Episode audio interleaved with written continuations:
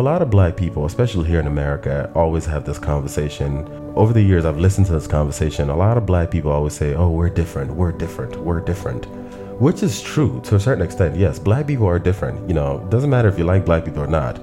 We are different. Black people move differently. There's something very different about black people. And this thing that is different about black people is the reason why a lot of people have discriminated against black people for so long. It's also been the reason why a lot of people, some people, like black people, matter of fact, love black people, or even are infatuated and obsessed with black people because of that differentness. We don't really know what it is, but everyone can kind of tell, yes, there's something different about black people.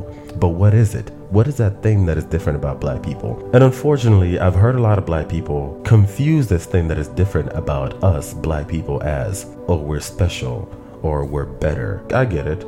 The way the ego works, you know, the ego wants to latch onto anything that it can latch onto. You know, you have people who are, some people who are white who claim that they're better because they're white. Of course, I can see the ego also latching onto black people claiming that they're better because they're black. But this thing that is different about black people is not necessarily because black people are better, nor even worse.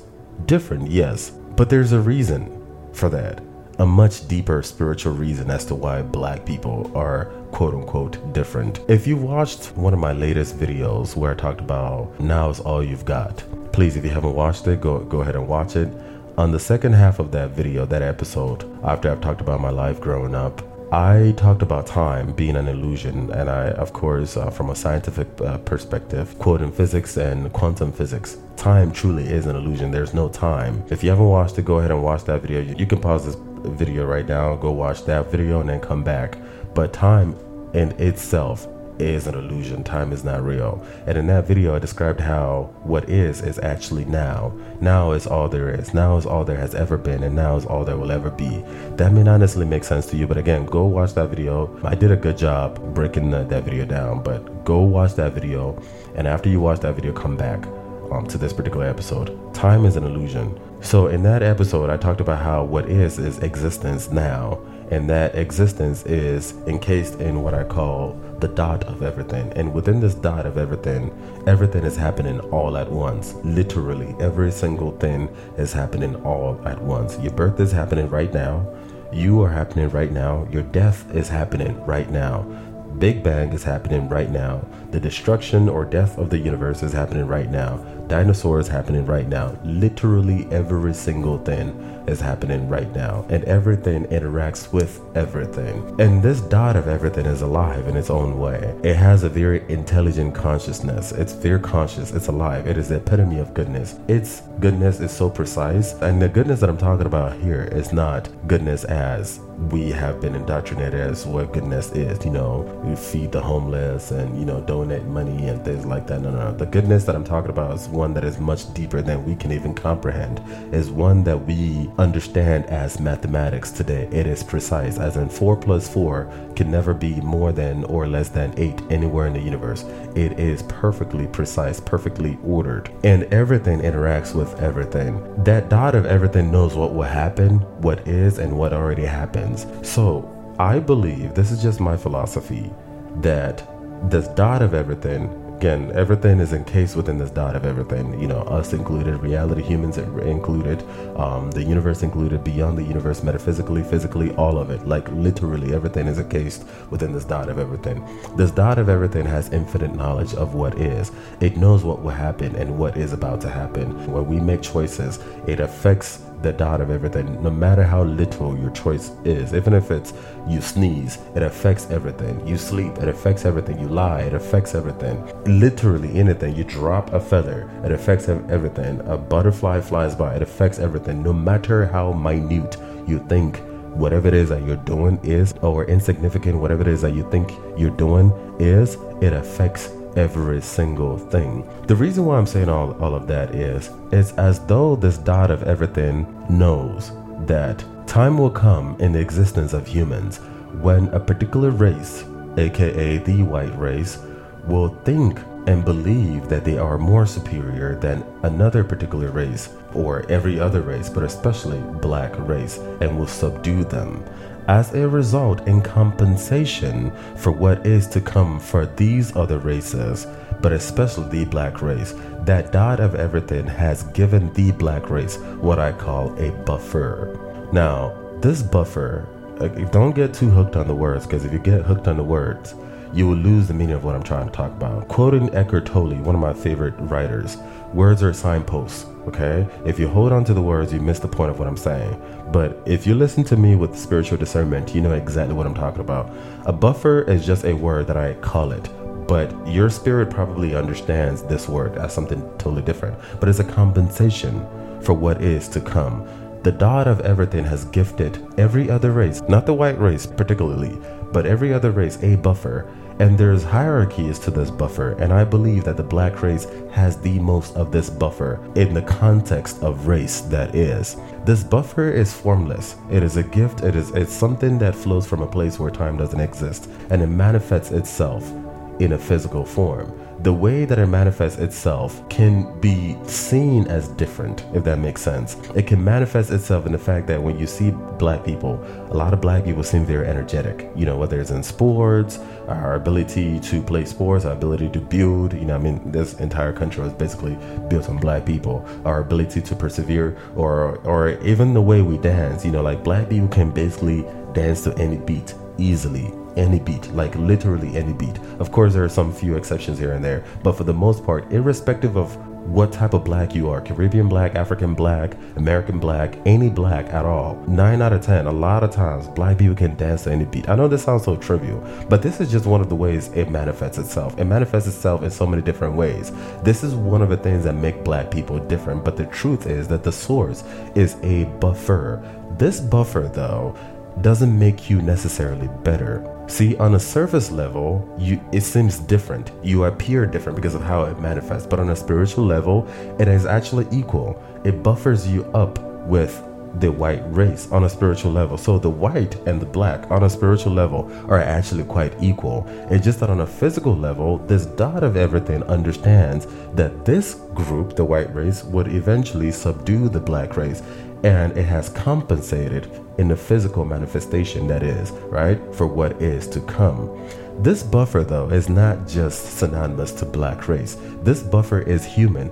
Everyone has some form of buffer, including people within the white race as well. There are different buffers for different things, but a lot of times this buffer is usually for people who have some type of disadvantage, whether it's a buffer because you're a woman, or a buffer because you're a colored person, a buffer because you're black, a buffer because you're a queer person, a buffer because you're disabled, a buffer because you're not really tall enough, a buffer because your IQ is, you know, relatively average. It is some form of compensation, because this dot of everything has a full-on consciousness and intelligence, and it understands what is to come. Again, this buffer doesn't necessarily make you better.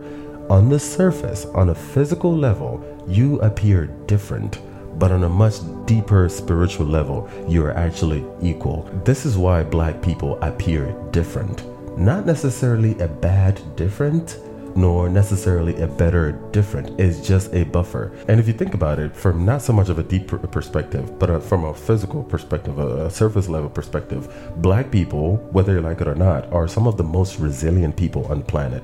All the things that we've been through and continue to go through, yet we persevere. Whether it's black people in Africa doing the best that they can. I know that Africa is a hot mess right now, but the average African is still doing the best that they can. Whether it's black people in the Caribbean, whether it's black people in the Americans, coming up with their own culture, whether it's rap, hip hop, whatever the situation is, black people thrive. They are very resilient in every single thing. And I believe that this is because of that buffer. That buffer gives you some type of spiritual upper hand that manifests itself in different. Again, this is one of the reasons why I am very grateful to be a black man, because I feel like if I wasn't black, I would have missed it. Especially if you're someone who has prejudice over black people, you will confuse this different as something negative. When you already look down on someone, doesn't matter what that person does, you use that reason as a reason to confirm your bias. This, unfortunately, is one of the reasons why a lot of people have discriminated against black people, because they see that buffer being manifested in the way black people act, the way black people talk, the way black people dress,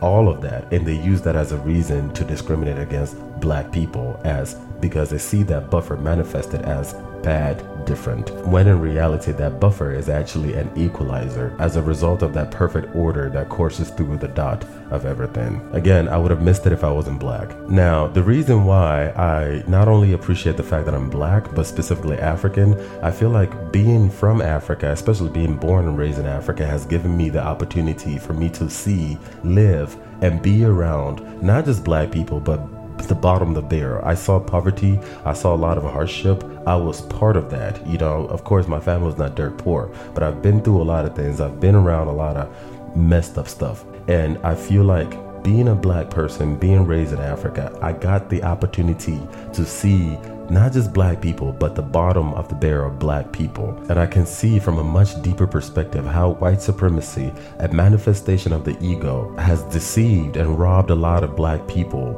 the power that they can manifest as a result of their buffer. As a result, a lot of that power that could manifest in creation from that buffer has become dormant. And unfortunately, this is how a lot of black people are stuck, and a lot of black people perpetuate our own pain. Again, this is just the workings of the ego. I'll do an episode someday to break down how the ego works. The ego is a very malevolent, ancient, intelligent, and intentional spirit. It lives in this realm and it seeks to divide and conquer. This ego knows that. It knows that black people have a fair opportunity to equalize what is because of the powers of that buffer. But the ego seeks to dumb that down. And the way that it does it is through white supremacy, which white supremacy is so deep and powerful that everyone, white, black, and everyone in between, perpetuates white supremacy because of the workings of the ego. This is why I am glad that I'm not just black, but I'm African, as in the bottom of the blackness. I get to see that. Any other way, I would have missed it. See, the key here is dependent on what your purpose is in this world and how much possible resistance you will have in this world is going to determine how much buffer you have. So some people have significantly more buffers than others. Some people have very little buffer. There's possibly a white man who has significantly more buffer than a black man. This is because this white man has a manifestation and purpose that is going to be very rough relative compared to this black man who possibly was born into a wealthy family. Everything is handed to him. Meanwhile, this white man is born in the ghetto, in the hood, going through all kinds of stuff, right? That's what the buffer does to help you overcome this reality.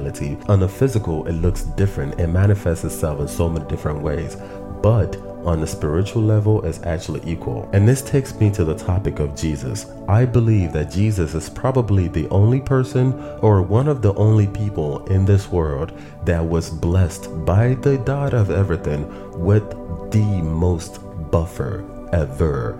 Jesus's buffer was probably so high that it could possibly kill or heal. And I have my own opinions about Jesus, as not agreed with a lot of Christians, especially Jesus's childhood. I believe that there's a lot that happened in Jesus's childhood that possibly triggered his becoming or his journey to becoming when he didn't understand his buffer. But I believe that this buffer manifested through Jesus in so many powerful ways that he didn't even understand as a child, because that God of everything had gifted him with something in preparation for what's to come, the very difficult life that was awaiting him. And he didn't always understand that. And I feel like something very, very significant happened in his childhood to trigger him learning about what is. Then he understood what his purpose was and why it was extremely, extremely important for him to lean into his purpose 100%. But that's a whole nother conversation for a whole nother day. I don't want to piss off anyone today.